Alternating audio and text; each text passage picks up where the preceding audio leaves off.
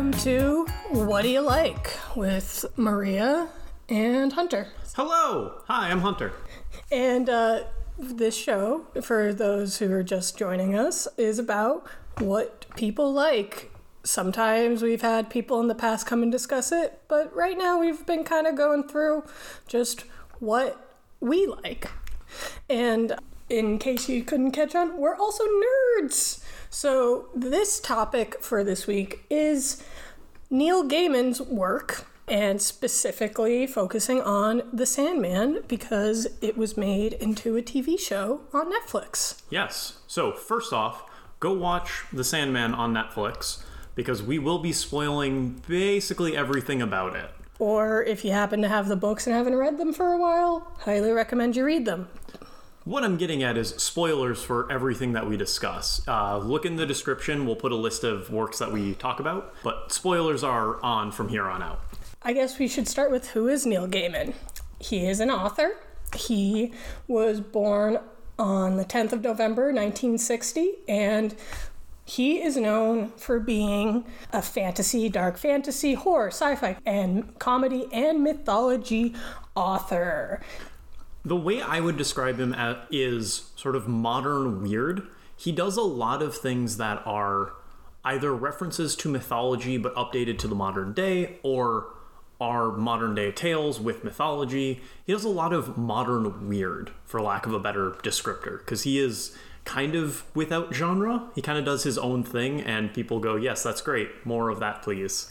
He also might have been your first introduction into being scared because he is an author who thinks that children can deal with and probably enjoy being scared. And I have to agree with him because he wrote the book Coraline for his daughter Holly when she was a kid.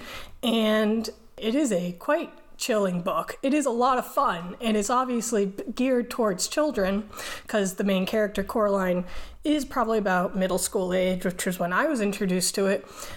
But it is a fantastic story, and it is about a little girl that finds a secret alternative world. It seems like everything is better there, except everyone has buttons for eyes. Yeah, this was also adapted into a movie, which, if I remember correctly, is stop motion. It is stop most... motion am- yeah. animation, yeah. So that's one adaptation.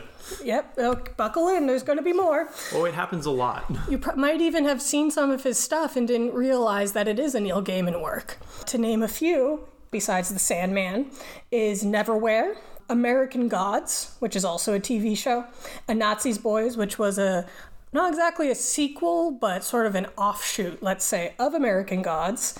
Stardust, that's now a movie. Some people who are friends of Henry Cavill will know that was probably one of his first memorable roles. Yes, Henry Cavill shows up weirdly in a lot of places. I mean, he's a good anyway. actor. Anyway, we've already said Coraline, and then uh, Good Omens with Terry Pratchett, which is a fantastic piece of literature, and that's also on Amazon now. It stars David Tennant and Michael Sheen as the demon and angel who try to stop the world from ending and don't do a great job at it. They succeed. Kind just, of. No, they succeed. They stop the world from ending. that is their entire goal. Arguably, they have other things in their job description, but we'll talk about that more later. Anyway, that's for another time. And then The Ocean at the End of the Lane, which you've read and I have I did. I think I read it at the wrong time and I need to read it again. Mm. It's quite nice. I think it plays well as a story, but I read it long enough ago that I don't remember the specifics of it. I would recommend it. I just need to read it again, I think, to get a better feel for it and to refresh my memory. I have read all of these books that we've listed except for The Ocean at the End of the Lane, and I cannot recommend any of them. I can't re- recommend them enough for anyone who is interested in fantasy, science fiction, and dry humor almost every step of the way. A little bit of history into how he kind of got started. I didn't know this, but his first book was that he wrote was a biography of Duran Duran. The new wave band, not anything else. I don't know what else you'd get Duran Duran confused with. He also has collaborated with DC prior to the Sandman because The Sandman is a DC property. He has also written, and he's also written for Marvel. Also, also has written for, written a companion piece to Hitchhiker's Guide to the Galaxy. He did the English language script for Princess Mononoke, and he also wrote an episode of Doctor Who for the Matt Smith saga.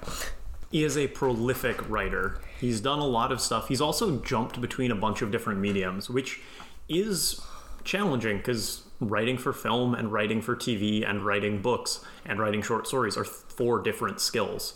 There are authors who do not have all four of those skills.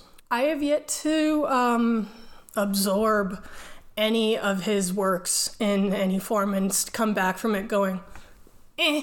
Maybe starts the movie Stardust. It wasn't, I don't think, the best adaptation of his work, but it was still a good movie. It's just when you're trying to make a story where all the cliches are there, but everyone kind of points and laughs at them, it doesn't always work. It is better in book form. It's a hard road to walk down to have that you're aware of what it is, but you're still treating it seriously, but still aware of it. That doesn't always play super well tonally. Shall we get started on Sandman? Yeah, so now we'll go to the topic of hand, which is Sandman. This is a comic series that he wrote with the help of, you know, many illustrators and editors that are credited in the books if you read them and look in the back. It was a it was the child or the production of many people and it looks like everyone put a lot of work into it and the result is pretty great won't lie. I yeah. really like it. Written in the early 90s until 1996, I believe. Something You're, like that. Yeah. And so, what is The Sandman about? Well, it is the story or the life of. Alan is he's not a god because he isn't a god, and Gaiman has made it very clear he's not. More of like an entity, the personification of dreams, named Dream, and his world he controls the dreams that all living creatures have, not just humans. And with him are his siblings, who are known as the Endless, the children of time and darkness. And those are destiny, death, dream, desire, despair, delirium, and on occasion, destruction, who is then later known as the prodigal. They are an interesting bunch of characters because, like we said, this is a DC property, but they're not superheroes. Yeah, they're personifications of these concepts. Sort of same idea as with American gods, where the gods are powered by devotion to whatever their ideals are, except the endless aren't really powered by devotion. They just kind of exist and are rulers of these domains. The, the one of the key characteristics and one of the key arcs for it is Dream or Morpheus figuring out what his purpose is now that he's no longer trapped. He gets trapped early in the story and is trapped away for 60, 80 Almo- years. They describe it as almost a human lifetime. Yeah, it's 80 years in the novel or in the graphic novels, and it's almost 100 years in the adaptation because they moved the adaptation, they moved it forward to 2022. But the the key is Dream coming back to his realm, figuring out how he can learn and adapt and become a better ruler of this realm. Is kind of the overarching theme, I would say, of the Sandman. Yes. There are three sort of plot slash sections that you interact with with Dream in these series. One is the main plot, his capture, his escape, the aftermath, and all of the consequences that happen as a result. Another is sort of a side side story where he works with William Shakespeare and kind of similar to that is Dream going about his day to day life, interacting with people in their dreams, maybe helping them, maybe giving them advice. And that is uh, that is my favorite of the three versions. I like the plot. The plot is fun. You see a lot of him interacting with other god, with gods, with entities uh, or superhuman entities, and occasionally superheroes. Though I get this feeling that Gaiman had this story like built and ready to go, and then he was like, "Oh, oh right, he's supposed to meet superheroes. I gotta write that." he added them kind of at the last minute because you don't see it's not Dream is not designed to go and fight injustice. He's just there and to take care of things behind the scenes. Him and the Endless are theater technicians keeping the world going. Yeah, they are not there to take an active role. Explicitly, they're not forbidden, but it is discouraged from taking an active role in the affairs of mortals. Superheroes explicitly must take active care in the affair of mortals. And if you don't have that, then that's Dr. Manhattan, and that is a different comic book that we do not have time to discuss. That's Alan Moore, who uh, has made it clear he's not a big fan of. Uh, well, he he likes superheroes, but he's also like, but I'm not a kid. I like superheroes as a kid, but I'm not a kid anymore. Yeah. So now let's t- t- look at the TV show. They've only done one season, and that's only uh, issues one and two, I believe, of the graphic novel. It covers Dream getting captured by an occult group, his existence in this cap in this prison and how it affects the world around him his escape his dealing with the aftermath and then sort of the the continued fallout of that while also carefully touching on sort of like as an interim dream as a person himself. Like midway through the show one of this one of the episodes is sort of a place to breathe and to see what Dream is like as a character. Yeah, and I think the structure of the show, because I'm going to start digging into some of the nuts and bolts a little bit. The structure of the show is really interesting because it feels like it should be almost an anthology series, and I have a suspicion that the second ha- the second season, if it happens, will end up being more anthology focused. But the way the series is set up, First episode is Dream is captured and then escapes. Episodes 2, 3, and 4 are Dream recollecting his tools. Episode 5 is kind of a bottle episode where Dream shows up at the end, recollects his final tools, and reascends to his throne. And then episode 6 is Dream kind of figuring out what he's going to do with the rest of his life.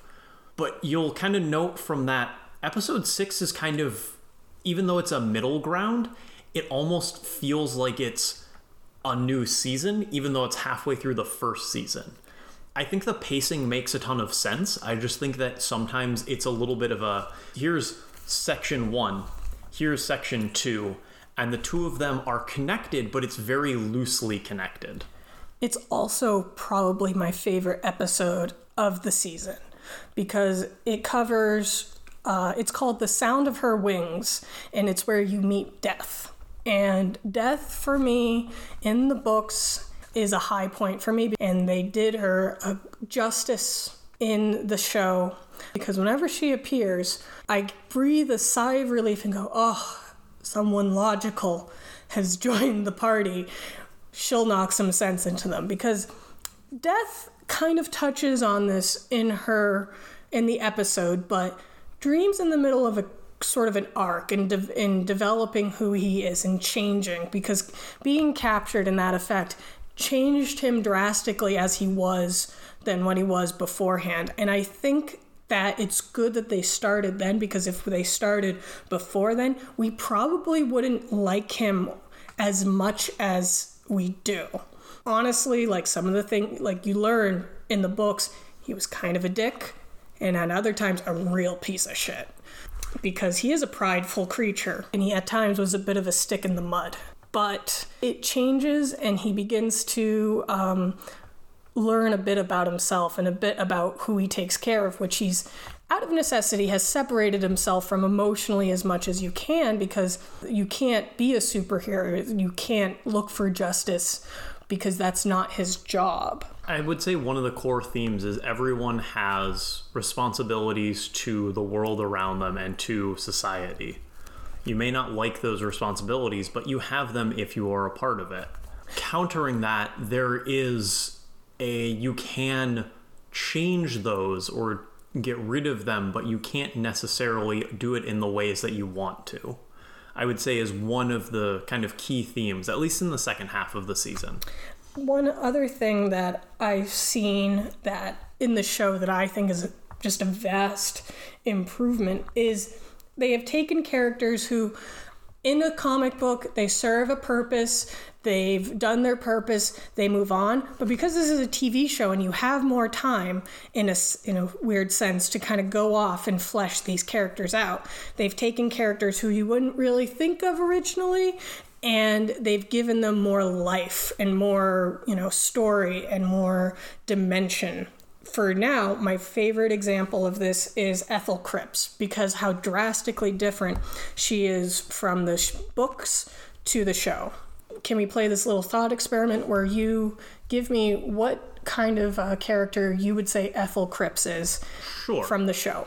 per the show, she is a high class thief, has gotten to a position where she's no longer really a thief, but she is an art dealer who can get you things that you want, even if you maybe can't legally get them. But she'll figure that part out and make it work. She cares deeply for her son in as much as he is a reflection of her and wants to make sure that he is doing the right things because as the show goes on it's revealed that he maybe killed a lot of people and as the show goes on more it turns out she was right uh, she i would say is kind of craven and self-centered but also cares deeply about the people she cares about to the point where she is willing to sacrifice her life for her son But she is the person who makes the choices, takes the leaps, is the one who makes the deals, so to speak. And she does it for the most part on her own. That's the big part here. In the book, her job is to be the arm candy of the occultist who captures Dream and then run away with another man stealing Dream's tools and being the vessel to give birth to the eventual villain of the story. And that's it. She doesn't do anything else. She doesn't make any deals. She doesn't, you know, you don't see her like weasel her not even weasel but like ingratiate herself to pe people. You know you don't know what she does. She's just there. You can tell she cares about her son to an extent but it's also pretty clear that she has not seen him in years by the time the story kicks off. And it's just a culmination of she's there. She serves her purpose. She dies. In this i genuinely felt sorry for ethel in some occasions. Like it's sad to see her because she does care about her son and she realizes she did this and she messed it up and she's not sure how to fix it but she wants to fix it. And it really is unfortunately her attempts to fix it don't help in the long run but she doesn't know what else to do Yeah, I, I think her character arc works well. She speaks against who ends up being the entity that ends up being sort of the second villain, which I think is a different thing that I think feels strange. I'm going to jump back into structure briefly. The villain for the first half of the season is John, but he ends up being dealt with and taken care of and doesn't show up again after the fifth episode. And then there's the overarching villain, the Corinthian, which I actually think works really well. It just feels like it almost feels like there's like a cul-de-sac that John sort of gets shunted off into, and the Corinthian's like, "Oh, I guess I'm just not a part of this part." And it, I don't know if that's because I'm missing something, which is very possible. But it feels like the Corinthian should have been more present in that sort of episodes three to five to me. Well, the Corinthian wasn't really present in the books either. And I think it goes to this idea of manipulation, this theme of manipulation, because remember, for the endless, time is different than for humans. Humans die surprisingly quickly, endless. So they can watch a plan take shape, and they and for them, thousands of years have gone by and they don't notice unless they're captured and stuck in a, a glass egg, in which case then it feels like eternity. Let's go to John. John in the show is inevitably manipulated by the nightmare known as the Corinthian, who is trying to become part of humanity and not have to go back to becoming a nightmare created by Dream. So John is being manipulated by the Corinthian, who is also in turn going to end up using a uh, becoming an unwitting pawn in another plan created by Dream's sibling Desire, who is also manipulating stuff behind the scenes. It's all about extra layers of manipulation. And the further you go up, the longer the longer the plans take to form. Desire's plan started when they realized that Dream had been captured and was unable to perform their duties, so they planted a seed, I guess is the best way to put it. And to the point where by the time Dream came out and he had to take action or the world would be destroyed, he would have had to do what was considered taboo among the endless, and that would lead to really bad consequences. And by when Dream realizes this, he is pissed because Desire had nearly put him in a spot where there was no winning on his end. So I do like that idea of manipulation, and it's almost like almost like you know how we see with Tolkien how elves function, where things don't go things move differently when you live for so long. Yeah, long-term planning takes on a different meaning if you live for 400, 500, 600 years.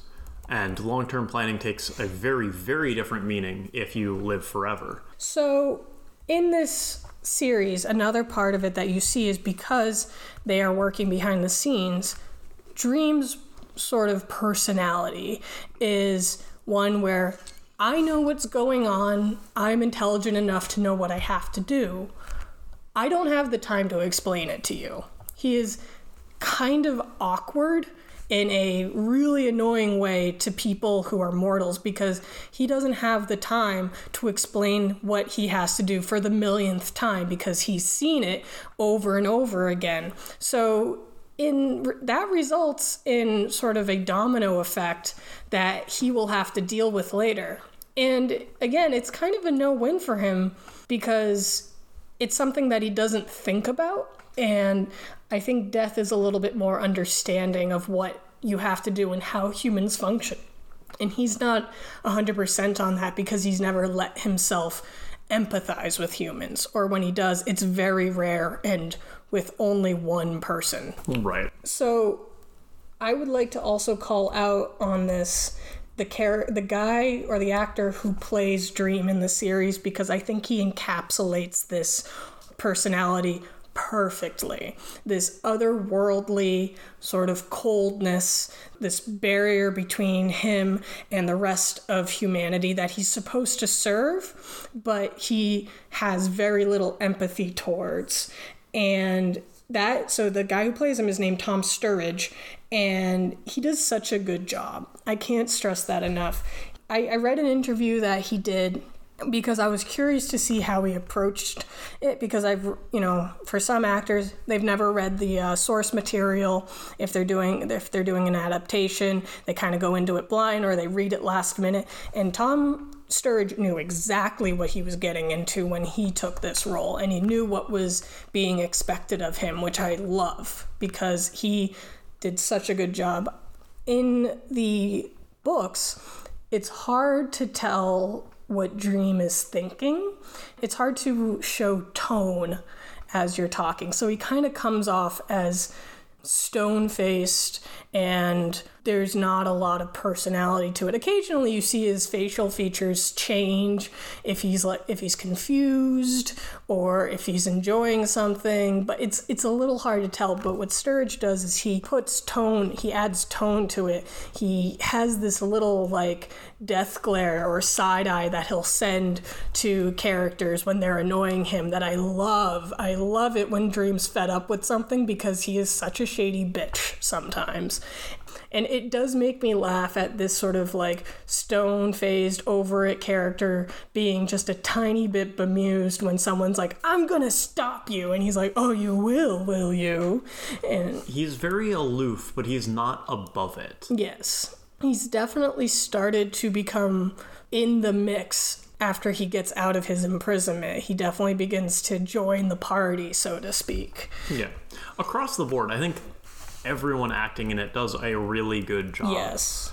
John is really good at being slightly off putting and just like just a little bit odd.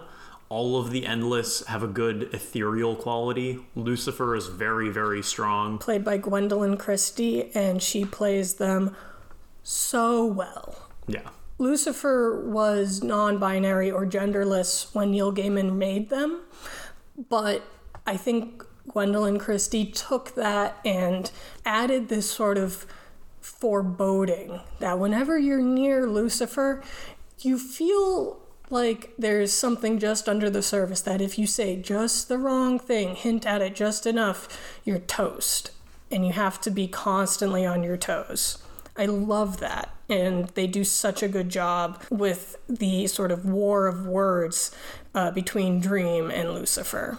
They do a really good job at having it be this war of words, but supported by visuals and doing enough sort of crossfading and having the acting come back in where everything feels fluid and you still get enough action and stuff going on that it's not just here are two characters talking at one another. Which worked in the comic book, but I also like that they added that Dream at one point feels like he can't win, and so he needs help from the Matthew the Raven, who is voiced by Patton Oswalt and does a very good job as well, of course, because in the show, in the books, he wins handily. Like he knows what he's going to do at the end. He knows how he's going to win against not Lucifer, but another demon. So that change helps a lot sort of up the stakes and create just that tiny bit more drama to the story because you realize that Dream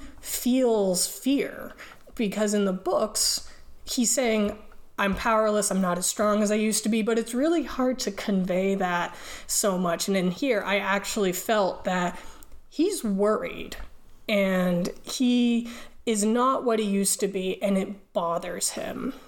A change that they did that I was a little concerned about when I saw it because I because a lot of people have called it being woke, which I don't I think is dumb, but they cast Jenna Coleman as Constantine, the ca- the character Constantine, who is a DC comic character, and he is a he is a guy. mess. He is a mess. That's a good way of putting it. He works in basically the occult, and he knows just enough so that it seems like he knows what he's doing, but in fact, he is horribly over his head all the time, and he's just running to try to keep up. But when they get put made Jenna Coleman, I was like, okay, so are they gonna sort of are they going to try to soften the edges, make her more likable? You know, Nope, Nope. not at all. nope, she's a jerk, she's an asshole. She's got depth, just like the real Constantine, or not the real Constantine, she's the real Constantine, just like the comic character Constantine. But she's also like a snarky jackass, and I was there for it the whole time. I love Jenna Coleman as Johanna Constantine. I really hope if they continue this, we see her again because she is enjoyable to watch as uh, Dream rolls his eyes and tries to keep and tries to follow her and keep her on a leash while she sort of runs around and does her own thing. It's a lot of fun. Yeah. Uh, I think I said Death, the woman who plays Death, fantastic. Her name is Kirby Howell Baptiste. Excellent performance. That again is my favorite chapter of the series, and it's and it did end up being my favorite portion of the TV show. She has a monologue where she describes her job, and it's coupled with these images or this this uh, montage of her going about doing her job and it is a powerful image and it's a powerful monologue that she does in what and how important death is for humans in a sense and how it has to be there Yeah, there is a good personification there and a realization that Death doesn't want to do it, but recognizes that she has a job to do. She can give comfort in a dark time, get people on the path to something forward.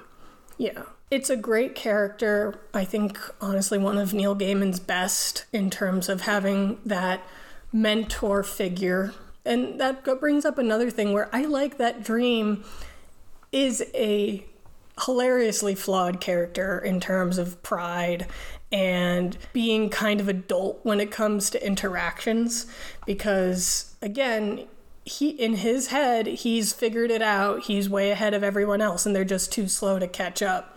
Or he doesn't need help. He refuses to ha- ask for help. He doesn't want to be in debt to anybody. And that also adds to the character arc that's not really there in the books.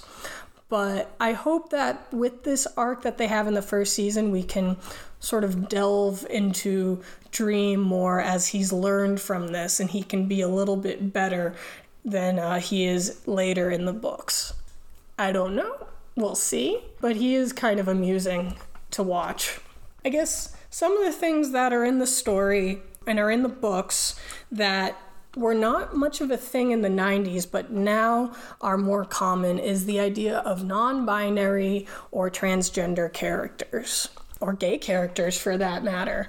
You have characters present in the series, in the comic series, that are gay or uh, non binary, and they are, or transgender, and they are characters they are not just there to be diverse. There's a reason for them because it also brings up the idea of gender in dreams because we kind of get this idea that dreams are what your soul is or your true self. And in some cases, it, it is a bittersweet thing to see, for example, this didn't happen in the TV show yet, but a transgendered character is a woman in their dreams, but won't be recognized as a woman in their real in real life. And it is sad, and it is something that brings up how we view, you know, transgender people and how they deserve just as much respect for how they feel. Short version: trans women are women. Yeah, but really this was but this was written in the 90s. Yeah, and I would say the adaptation gets moved forward to roughly today, so 2022, 2021.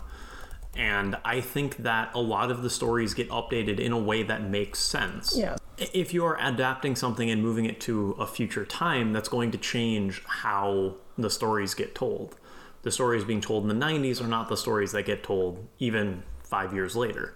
I think they do a really good job with having characters be representative and also they are here because they are this minority, but it is they are a character who is this minority, which yeah. is a really fine grained difference, but really important. A good example of this is um, just the character of Hal.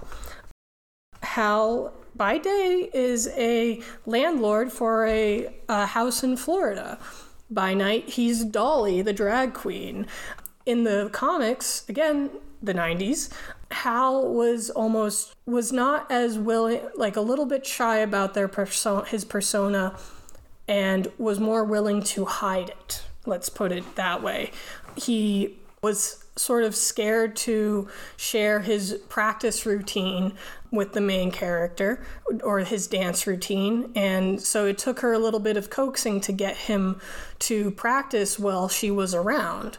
When two of his tenants mention that their mother of one of them is going to be visiting, they ask, Can Dolly not be around? And he acquiesces. That idea where it's something that is, has to be hidden while also being a part of himself in his dreams, because Dolly is someone he has in his dreams. They changed that in the series by having it be less of Hal's not afraid to share that, not afraid to be the way that he is, and is not afraid to show off Dolly, his drag persona, but he feels like this is the best he can do that all he will do is being performing at this drag club in Florida as a hobby or as a side thing and not performing is not something that's has sailed for him.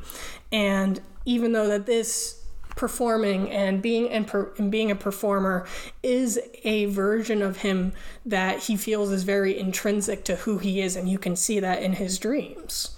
They and they add that arc later where he is ready to move to Florida, uh, move from Florida, and he does that in the books too. But it is him being willing to not hide Dolly, and in this case, it's not hiding himself. Yeah. I think Hal and all of the characters at the bed and breakfast, basically, where they are, are done well. Like, there's still a comedy character, but even those comedy characters have depth to them. There's mm-hmm. an understanding of what's going on. Part of that is the main character, Rose Walker, ends up breaking through all their dreams, so you get to see sort of the facets of themselves that they try to hide. Because everyone, not everyone, but most people hide their dreams in some way. And once you can't hide that, then it changes who you are. Yeah. And there's a lot of like, cheeky, I guess a good word, wordplay, where it's like you let's see if we can kill dreams, you know, that kind of yeah. that kind of phrasing, or um, this is the waking dream, and I guess the and then this also Rose Walker is also being connected back in the show to the Corinthian, who has been sort of upped in his importance to the series, and again portrayed wonderfully by Boyd Holbrook as a sort of gregarious, charismatic character, and also just sinister when you see him initially, and that feeling of dread just gets worse the more you know him. It is a fun villain um, because he is a villain, and unfortunately, he has some good arguments for the fact that he wants to become part of humanity. Unfortunately, him becoming part of humanity is him killing people. So we and that is usually frowned upon. Yeah. He ends up being because he was created as a nightmare, he is created as the person who is this monster in the background but looks normal to some extent. And I would say that's that's kind of his entire character arc is him being monstrous, but going, no, this is who I was created to be. Yeah. And Dream recognizing, no, I made a mistake creating him in this way. Yeah. And you can tell that it really does hurt him that he has to destroy the Corinthian. He says, I was so hopeful for you. I felt like you had such potential. It's it's sad he in a weird such, way. He had such potential to reflect the parts of humanity that humans won't allow themselves to reflect upon. I think is the the wording, something along those lines. Yeah. Where sometimes you need the external factor of this is something that you are not allowing yourself to see. You need to be able to see that, which is interesting. And this whole conversation happens during one of the more bizarre setups of the show. I mean, just bouncing off the walls in you know weird situations because again when you literally have all of people's beliefs at your fingertips to mess with sky's the limit of what you can do and the corinthian through machinations ends up creating this community of collectors so to speak and so he is having this conversation with dream at a serial killer convention it really is something that he created by being a monster pers- dream personified. And I would argue that he doesn't create it so much as he inspires it, yeah. and then humans run with it because he explicitly has not showed up to it until yeah until the series starts, because he then gets invited. The collectors decide to bring him in, so he's like, "All right, well, I'm already in the area.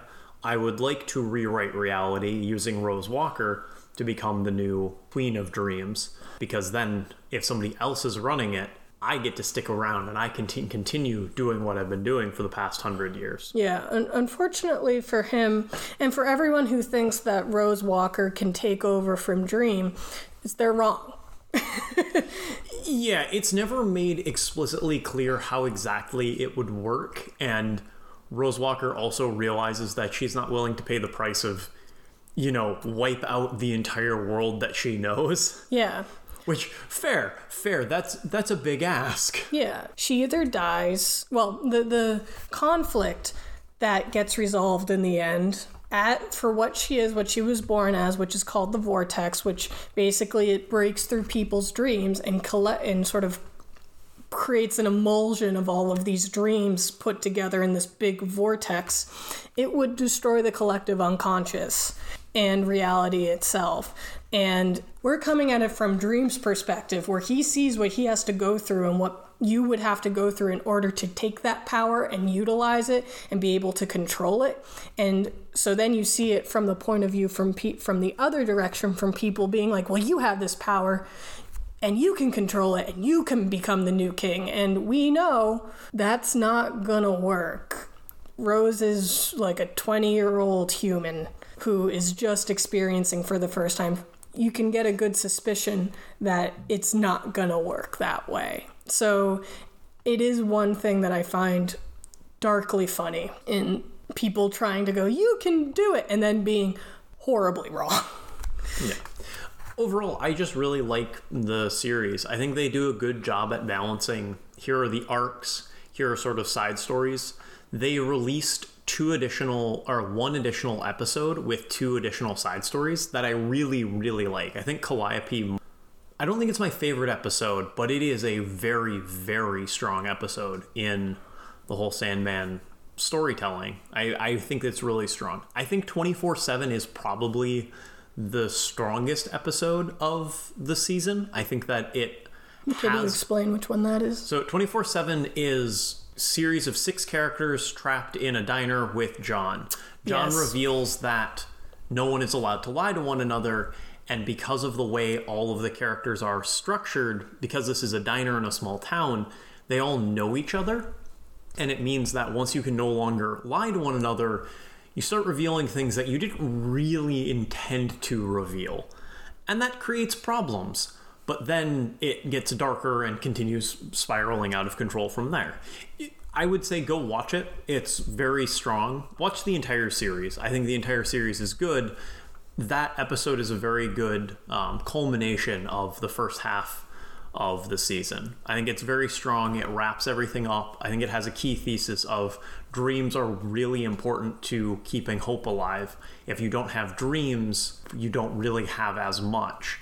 It also has a lot of statements about how the lies that people tell one another aren't necessarily bad, but they are ways to slide past one another. It's a way to to reduce friction between people. Yes, but Calliope is also, I think, a really good display of how Dream has changed since his imprisonment. Because Calliope, the muse, Yes. turns out to be a person from Dream's past. Um, if you watch the show, um, you'll realize, or read the comics, you'll realize Calliope used to be his wife, and they parted on very poor terms. I don't agree with a lot of her feelings as I read her, you know, because you read more and you read her point of view, and the reason why she gets upset at him again, there's this sort of disconnect with he understands what has to be done and he understands how the world how things work and he just doesn't want to take the time to explain it. Their relationship is falling apart as a result of that. The point is they did not end well and so when she gets captured through a chain of events, she refuses to reach out to him until she can't take it anymore and then he helps her and they are able to sort of end things on a better note. There's a lot of history that you can see in their interactions and it's a very well put together episode because it's also the idea of an author's inspiration and what one would be willing to do to get it. Yeah, and taking advantage of those less fortunate than you. To put a not very fine point on it. I think even more so the what exceptions will you allow yourself to get what you want? Because what happens to Calliope is she gets captured by an author who's struggling. So the person that gives her to him says, if you take her, she will give you what you want. And at first he was like, well, maybe I can convince her to like me. Maybe I can, can, you know, woo her. And all she wants to do is be free. And so he's like, well, she's not really human. Yeah. It's done well, but woo, it's hard to watch. Yeah. Also, the fact that the guy who plays the author is, I believe it's Arthur Darvill, who played Rory in Matt Smith's uh, series uh, section of uh, Doctor Who, is very weird. Does it well because, boy, you don't like him by the end of it. Yeah. Yeah, he gets a comeuppance, and you don't really feel particularly bad for him. No. After he's written on the walls in his own blood for an indeterminate amount of time. Yeah. Which, yeah, it feels about right. Yeah, no, I think that was an adequate punishment. If you know the magic card ad nauseam, it looks like that. Look up the magic card ad nauseam. Or just leave it be as is. And with that, I think that's where we'll wrap it up. We, I think we've discussed just enough of it. There have been spoilers, but I really uh, encourage people to go check it out. Yeah, it's a really good show. Does a lot of things really well. I, as much as I'm like, oh, I think the structure is a little strange. I don't think that's a bad thing. It's just that it's not how I would expect it to come together, and I like that it isn't completely predictable. I like that it does do some things that are a little strange. If they had split it the way that I'm thinking of, I don't think they would have been able to make a second season. I think that the way that I was thinking, where the first season is Dream getting his tools back, I don't think that would work to lead into another season. I don't think that would work. To be fair, Neil Gaiman is strange. Yes, and I think that it works really well. If you like Neil Gaiman and you're looking for a short story that's Neil Gaiman, but even stranger, look up a story called Changes.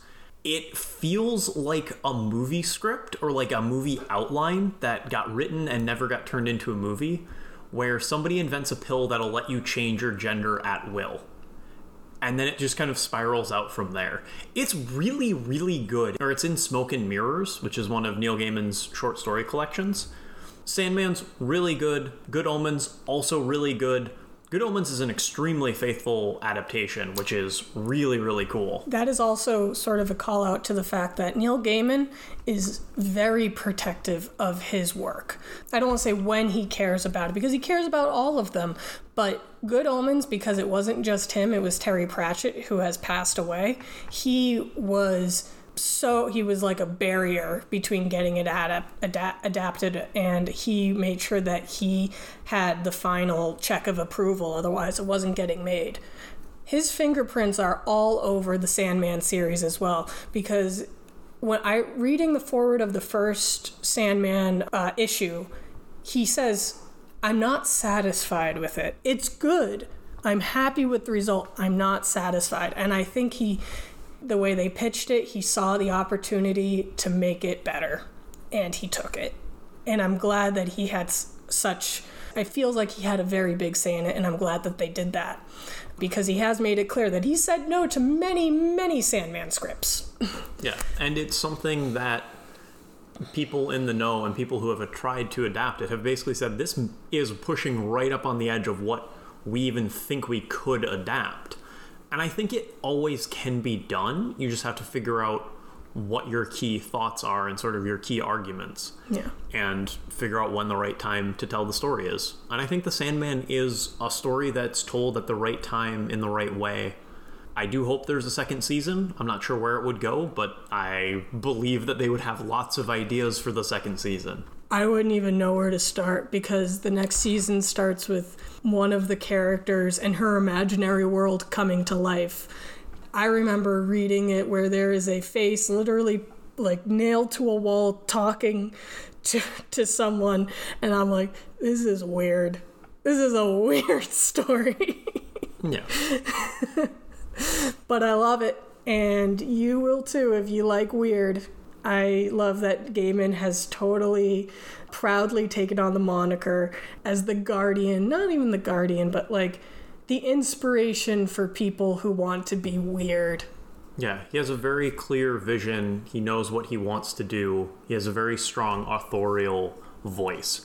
You can tell when he's written something, but he also knows when to sort of pull back on it and let somebody else have a turn and say mm-hmm. something, which is, again, is rare.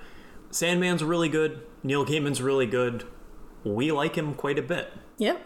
Highly recommend on all levels. But I think that brings it to a close. Yeah. Yeah. So in that case, You can reach out to us if you want to just say hi, you know, at wdylpodcast at gmail.com. And you can follow us also on Instagram at wdylpod. until next time, this has been What Do You Like with Hunter and Maria. Yep.